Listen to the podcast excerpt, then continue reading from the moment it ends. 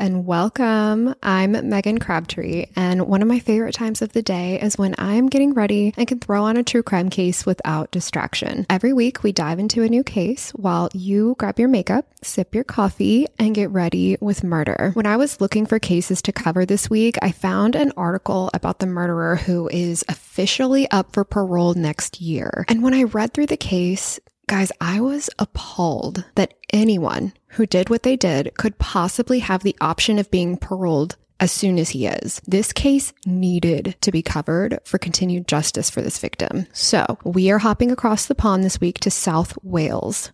This is the case of Rebecca Aylward. Rebecca Aylward, or as most of her friends and family called her Becca, well, she was born on February 25th, 1995, to her parents John and Sonia. She was their first baby, and as you can imagine, so very loved. She was so smart and loved her mama fiercely. They had an amazing relationship. When her siblings were born, she became like most siblings do, the older one. They become like the mother hen, and she loved on them and she was bossing them around. It was always in the best way, though. I hope I've got some Um, millennials listening right now because Becca was like the emphasis of what we lived out in the 2010s. She was living her best scene life. Like she had that haircut from MySpace that we all tried really hard to copy and paste on ourselves and it just like never looked right. Well, it was really cute on Becca. As Becca went through school, she continued to stand out. She was helpful and kind and she just genuinely had the sweetest and most nurturing heart. As she got older into her teen years, Becca decided that she was going to grow up and study law and eventually become a barrister. Becca was also like a typical teen. I mean, she daydreamed about romance and we all once did. I mean, come on. She eventually did fall into her first real teenage love affair with a boy named Joshua Davies. Becca and Josh had a typical school crush relationship. They noticed each other in 2008 at the ripe ages of 12, which is aging me.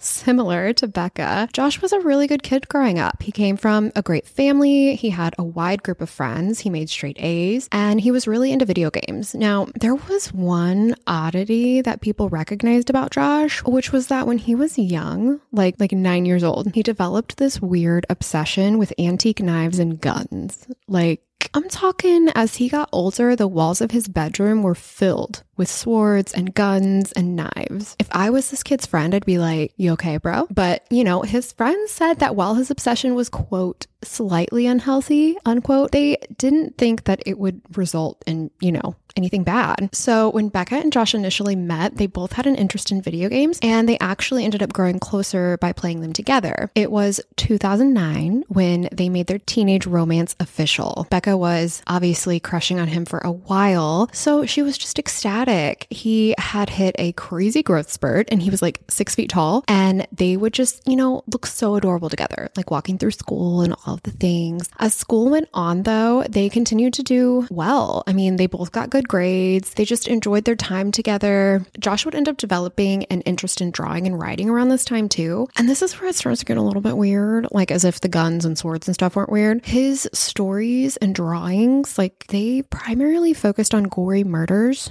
and drawing like really creepy monster like figures that were usually inspired by video games that he played. His friends clearly knew about his interests because they actually nicknamed him Psycho. I mean, I don't know. If my bestie's nickname was Psycho, we would probably be chatting about some mental health options to get them some help. At the same time, they were all just kids, so no one really could have known what was about to come. So they did the typical teenage thing. You know exactly what I'm talking about, especially my millennial listeners, there was something about pursuing a whirlwind romance in the 2010s era at like 15, 16 years old that was just perfect. Your entire world revolved around that person. And sure, it probably wasn't healthy at all times, but it is what we did. And honestly, it was how we learned. It was, you know, how we figured out what was good and what wasn't good in a relationship. So when Becca and Josh started dating, Becca's family like immediately took him in. They trusted Becca and her judgment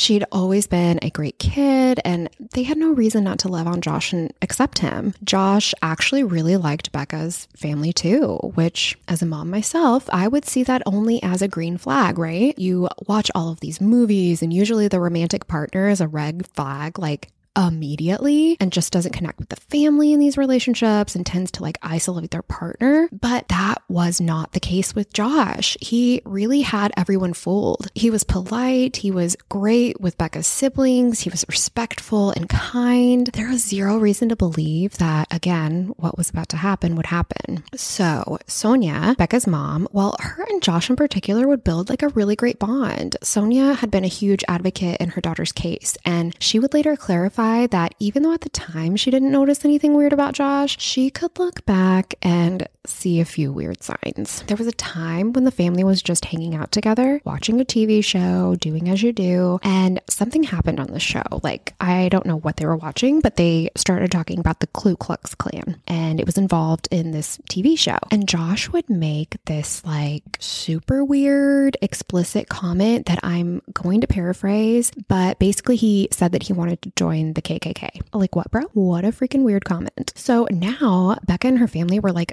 clearly uncomfortable. Becca did what most 15 year olds would do in a situation like that. And they tried to make it like, oh, Josh is just joking around, you know, trying to make it so like nobody's uncomfortable. Because I can imagine like the vibes in that room just got like super awkward. So now Becca and her family were very clearly like uncomfortable. Well, after Josh left that night, Becca and her mom would have this conversation like, what the heck was that even about? And Becca was really mature about this because as a teenage girl, once myself, I don't know what I would have done in this situation. Like, I'm in love with this boy, and he makes one of the most uncomfortable comments like I've ever heard in front of my entire family. So she did tell her mom that incident did make her really uncomfortable, and her mom obviously agreed. And this was kind of the beginning of the end of the relationship. Becca really saw the situation as what I would call eye opening. And Sonia was obviously in a tough place because this kid she once really liked, well, he was showing his true colors. And it was becoming increasingly more clear that he was a narcissist and a really scary one, being that he was only 15 at the time. I can imagine a parent in this situation would feel pretty helpless. Sonia knew that her daughter was smart and would make the right decision, but she couldn't force her daughter to end this relationship. And she just kind of had to wait it out and like see what Becca would decide to do.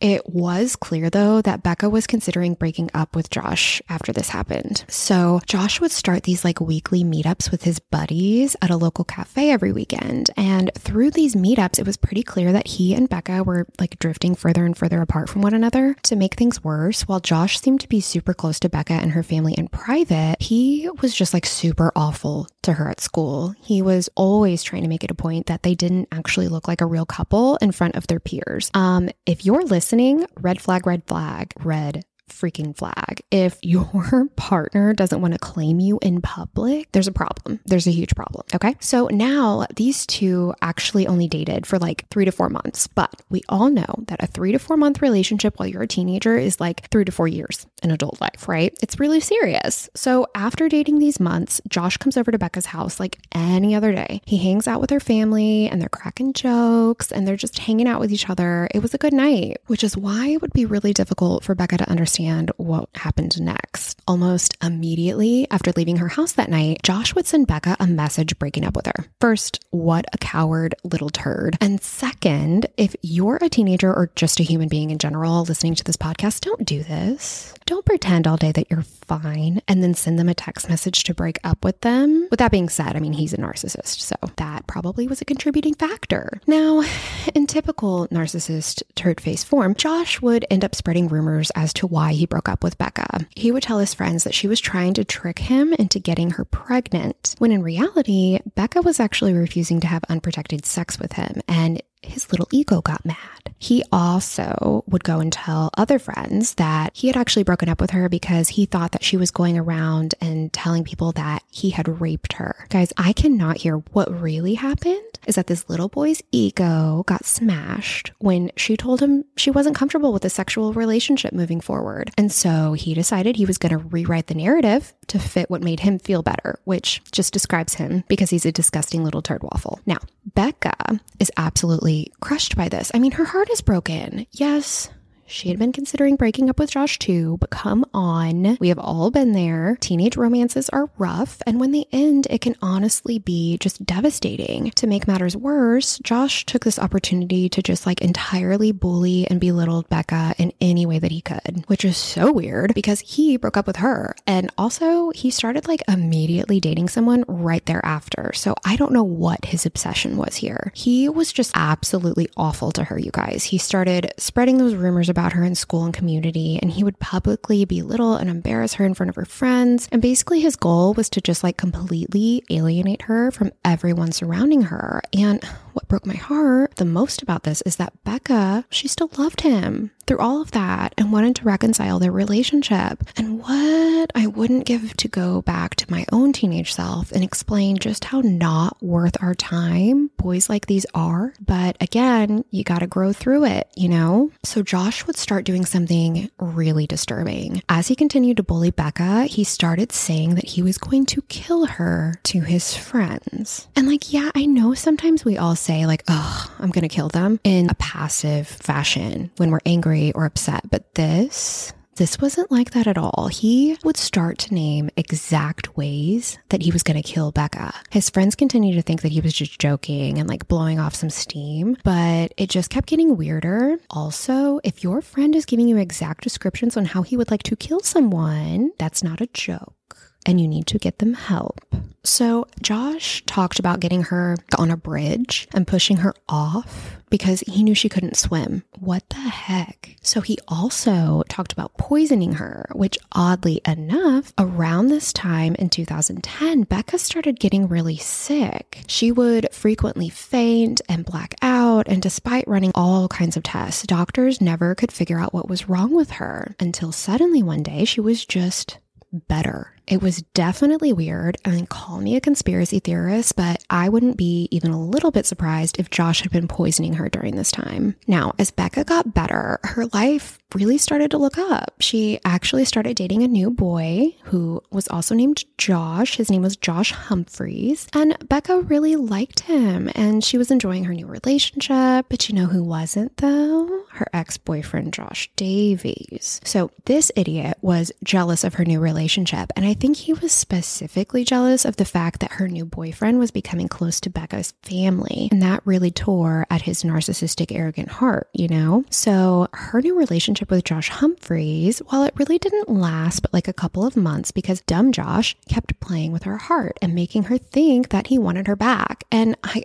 honestly hate this for her. I remember being a teenage girl and being just so wrapped up in my ex. And even though I knew he is absolutely no good for me, it's like a fly being attracted to a light, right? I just couldn't stay away. And I feel like this was a very similar circumstance for Becca. So, this disgusting pig lets his jealousy and rage continue to grow against Becca. And again, like, why? He texts his friend Liam and he says, quote, What would you do if I kill her? To which his friend responds, quote, I'd buy you breakfast. Now, I'm only hoping in this scenario that the friend didn't take him like remotely seriously and was just messing around with a stupid response. But with that being said, Josh had up enough red flags at this point that he was practically wearing them as a costume. And he was hardcore doing weird things. And his friends were like, yeah, meh. I mean, that's just Josh. No. What is wrong with you? On October 21st, 2010, Josh would send another text to that same friend. And this is where like I lose all hope in humanity. Josh says, quote, don't say anything, but you might owe me breakfast. Dot dot dot. And his friend responds, best text I've ever read, mate. If it's true, I'm happy to pay for your breakfast. What the flying F? Like, y'all, if you have friends like these, get out now, move along, find new friends. So the next day, Josh texts Becca like completely out of nowhere. Like, keep in mind, he'd been treating her like garbage for the last few months, and they hadn't really spoken in a while. But I want to be clear that even though they hadn't spoken much, again, he was her first quote unquote love. And we all know how that is. And we all know how hard it is to detach from that person. So she probably wasn't making the best decisions. When Becca gets this text from Josh, she's actually like really excited. And Josh tells her that he really wants to meet up and reconcile. He wanted to talk about their relationship and basically talk about getting back together. Just thinking about how Becca had to have been feeling in this moment breaks my heart. That teenage love bug where you're so overwhelmed with excitement that you really aren't thinking through the reality of the situation. Becca was so excited about meeting up with Josh that she actually went out and bought a new outfit and they decided to meet up in this woodsy location that was like a popular hangout spot, right? So the next day, which was October 23rd, 2010, Becca wakes up just so excited, right? She woke up extra early so she could spend as much time as she needed to get ready and impress Josh. She was singing and dancing the entire time, which just breaks my heart because as you can imagine, everything that happens next is not good. Becca was hoping that this meetup would be like the one of her dreams, the one where she gets back together with her ex boyfriend and they would ride off into the sunset together. But unfortunately, that would not be the case. That day, Josh tells his mom that he's leaving to go have breakfast with some of his friends, which he actually does go and do. And when he's leaving that breakfast, he turns around to his friends and he smiles and he says, quote, the time has come. Again, these friends have had ample opportunity to A, either get their friend help or B, like report him to someone.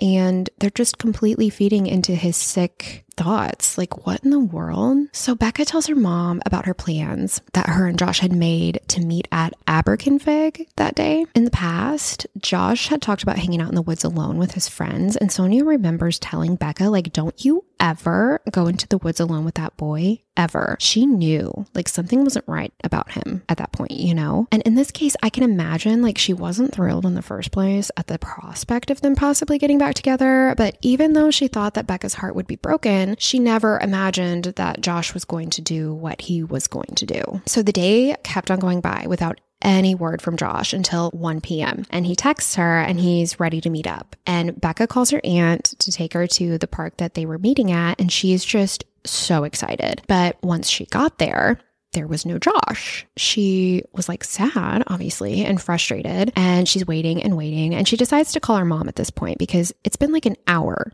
and there's still no Josh. So Becca ends up staying on the phone with her mom until she told her mom, Oh my gosh, there he is. I see him walking down the road right now. And Sonia's like, Okay, I love you. Have a good day. You know, they hang up. Okay, guys. So, what ends up happening next is not entirely clear because it's coming from Josh himself. So, there's that. But also, we didn't get a full like testimony about what happened that day until the actual trial. So Josh tells investigators that they walked for a while and then they actually ended up going to his house and just like, you know, hanging out for a little bit. Becca would even excuse herself for a minute and go to call her sister and kind of give her like the 411, explaining that it was really going well and she had like super big hopes that they were going to get back together. Eventually, they would leave Josh's house and they decided to start walking towards the woods, like nearby his home where Josh would lead her into this isolated area. I am so sure that Becca at this point is thinking, you know, oh my gosh,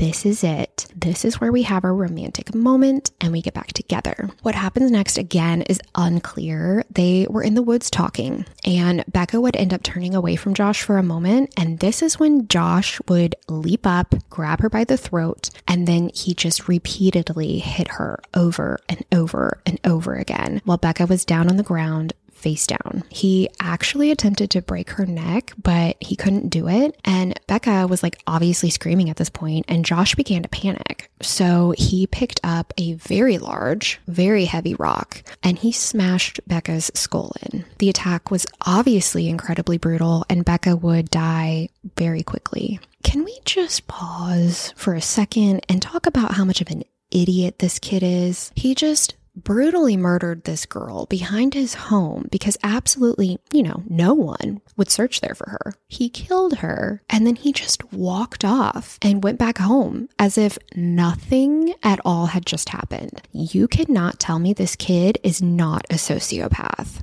So, nearly immediately, Josh would begin working on an alibi. But again, this kid is a total and complete idiot, so nothing he did would be beneficial for him. Once he got home, he changed his Facebook status to chillin' with friends, saying that they were watching some like dancing TV show. And then this douche canoe sends text messages to Becca's phone saying basically like, oh, hey girl, um, you know, people are worried about you. Where are you? Better get in touch with someone. What? First of all, Josh, Becca's mother knew she knew that she was with your stupid self. And second of all, thank you for doing that because now you cannot claim insanity in court idiot. So, as the day continues, Becca's Aunt Linda, the one that dropped her off earlier in the day, well, she is getting worried about Becca because she was supposed to be the one to pick her up, but Becca still hadn't gotten in contact with her, which wasn't like Becca at all. So, Linda ends up calling Sonia, Becca's mom, and just expressing to her like her concern and trying to figure out what to do. And Linda had a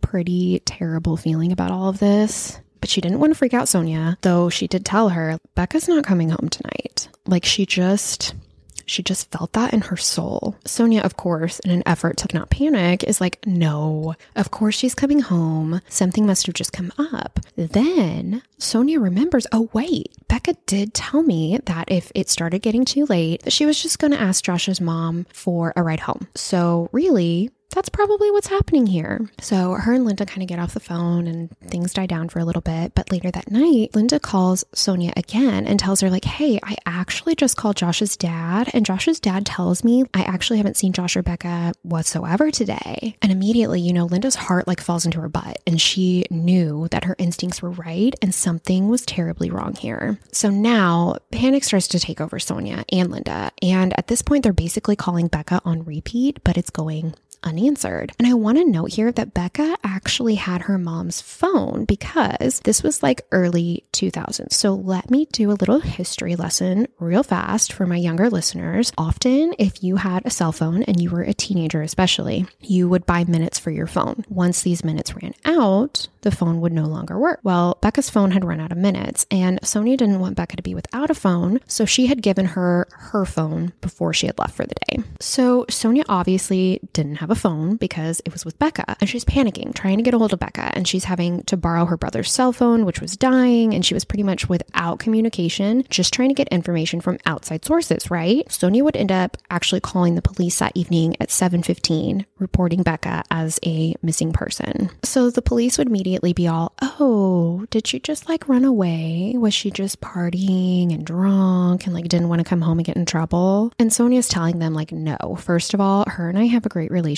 and I know she wouldn't be out drunk because she doesn't drink. And second of all, I know my kid and this is not her. Something is seriously wrong here, and we need to search for her. The police would kind of ignore that, and they decided that they were going to go and check regular party spots instead of, you know, really looking for her, which is really annoying. I get the police probably get called frequently for missing teens, and then they turn up in these kind of situations, but this was different, you know? The search for Becca would officially begin after Sonia had called the police. Even though the police weren't being super helpful, all of their friends and family would jump to the task and start searching for Becca. One of the first stops that they made was to Josh Humphrey's house. This is not Dumb Josh. This was the boy she dated for a few months post Dumb Josh. Unfortunately, no one would be home to talk to. So while everyone is searching, Sonia stays home, right? Because two things. One, she wanted to be there if Becca came home. But two, she had been charging her brother's phone that had died. And when it started working again, she started calling Becca and Josh's phone over and over and over again. And of course, there was no answer from Becca. But dumb Josh is literally sitting there watching this desperate mother call his phone over and over again and not answering.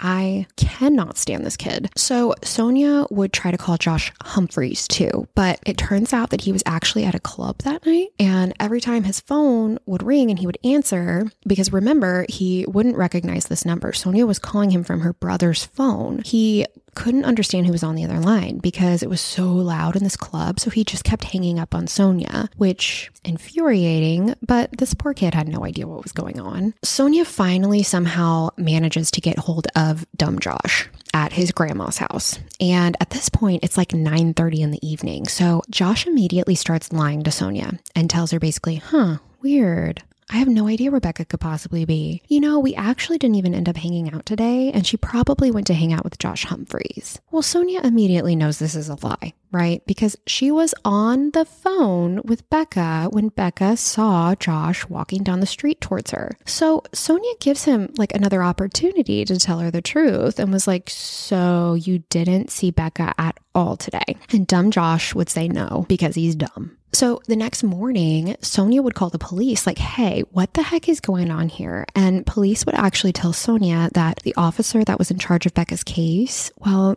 he had just been called to a rapid response, which as a mom, I would immediately want to throw up. Sonia knew she just knew that this had to do with Becca. Earlier in the morning, well, police, they had been searching for Becca. I guess they had finished checking the little local party spots and they got a tip and they ended up finding Becca face down in that area of the woods that her and Dumb Josh went to the day before. Police would tell Sonia that they ended up finding Becca because of Dumb Josh's friend Liam. You remember Liam? This was the friend that was texting with Dumb Josh before he killed Becca, telling him that he would buy him breakfast if he did, in fact, kill Becca. I have so many issues with Liam because honestly, I think he is a turd waffle just like Josh. So, how did Liam have this information to even give to the police? Well, the night before, Liam told his father information about Becca and what Josh had done because you see, after murdering Becca, Josh would actually call his friends. Liam's dad, thank God, decided to call the police with this information. So the day before, after he killed Becca, Josh texted his friends and they asked, Are you still with Becca? And Josh replied, Define with. His friend would reply, I want all the details. Are you kidding me? Is this real life? I don't care at all if his friends initially thought all of this talk of murdering Becca was a joke in the beginning. This isn't playing into a conversation with Josh or anything like that. They were excited about the prospect of her murder. They are just as sick as he is. And I honestly feel like they should have been charged with something as well in regards to this case because they knew what was about to happen. And they had plenty of time to tell somebody what happened. So after the text exchange, Liam and another friend named Daniel Nennis, well, they went over to Dumb Josh's house and he would ask them if they wanted to see Becca. I'm not kidding. Like this actually happened. Well, it turns out that Liam was actually on crutches at the time, so he couldn't get out into the woods, but Daniel went with Josh into the woods to view Becca's lifeless body. Daniel would later say that he felt like he had stepped into a cold shower or a horror movie. Josh wasn't upset or anything, but Daniel claims that he was immediately upset, which I don't know how much I truly believe that. Police would tell Sonia that they arrested not just one boy, but two boys for the murder of Becca, Josh and Daniel Nennis, the boy that went into the woods with Josh. And Sonia actually couldn't believe that Josh would be the one responsible for Becca's death. And she fully thought that like Daniel had done it because I guess Daniel had a crush on Becca previously and Becca had turned him down and it crushed his ego because I guess these boys just can't handle rejection. So, how did Daniel get arrested too? Well, when Liam told police about what had happened, he also included that Daniel had went into the woods with Josh to view her body. And I don't know the exact details of what Liam told investigators, but it seems convenient that he acts like he had absolutely no part in this. Boy, if you were not on crutches, you would have been walking right next to Daniel into those woods, you pathetic little turd. So, this coward that he is, Josh, blames the murder on Daniel and he continues to blame him, like for a long time. And then Josh would tell investigators that he was, in fact, in the woods with Becca and Daniel that day, but that it was Daniel that killed Becca as a prank. And then he would give zero explanation as to why he didn't intervene, because that makes so much sense. Investigators weren't dumb though, and Josh Davies was officially charged with murder while Daniel was let off.